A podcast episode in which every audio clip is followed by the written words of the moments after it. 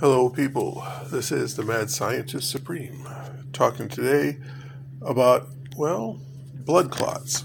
Now, this comes from Science News, May 6, 2023, page 16. Hibernating bears avoid blood clots. For, on occasion, people, well, bedridden people, chair bound people, people just in general, but there are specific groups based on activity level that are more likely to get blood clots, especially in like your legs. And you get a blood clot and that travels to your brain, you stroke out, travels to your heart, travels to your lung, etc. It's not good. Well, hibernating bears, good night. Hibernating bears avoid the blood clots. Well, that was a good area of research. Go in there and find out what chemicals bears release when they're in, well, their version of hibernation. And we can go into ground, ground squirrels, um, different critters that actually hibernate, because bears technically don't hibernate. But we go in and look at the mammals that do remain motionless for long periods, especially over the winter, and find the chemicals that prevent blood clots. And either inject or get make those into pills and people take them that are prone to blood clots and you solve a problem. You prevent blood clots, which in many cases is very good. Of course, there's going to be some downfalls to this. Um, people that get shot.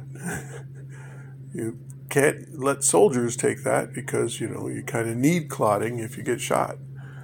So it's going to be a back and forth type thing but in many cases, it's going to be very, very beneficial and a lot of money to be made on it. So, if you're into investing, you might look up that article, find out who's doing the research, and find a way to invest in that. And then you end up with something that is very, very good. Well, profitable anyway.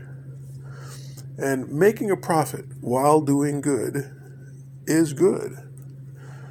Now, hibernating critters, there's a lot of benefits we can derive from that. You take a small amount of the blood of a, or blood plasma of a hibernating critter and put that in you, and a small amount, and you'll start losing your appetite. Because a hibernating critter stops eating before they start hibernating so that their intestines clear out so they don't ferment while they're sleeping. Then you've got larger amounts and you go into essentially a coma. And relating this to a coma, it is possible coma patients are producing the same chemical that causes hibernation. So, researching that may uh, uh, aid us in finding a way to get people out of comas. But you put in enough blood plasma from hibernating critters, and a person goes into hibernation, well, then lower blood pressure, lower temperature makes surgeries that much safer for them.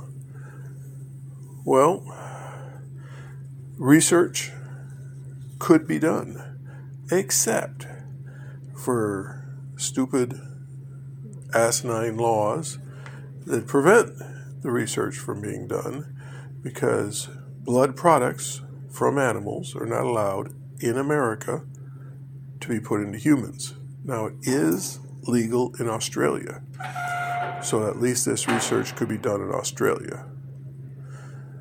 But hibernating critters and blood clots, eh, it's worth doing the research, I would think.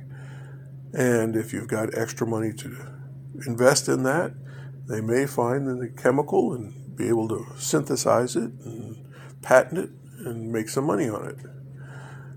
We can hope. Thank you very much for listening. This is the Mad Scientist Supreme signing out.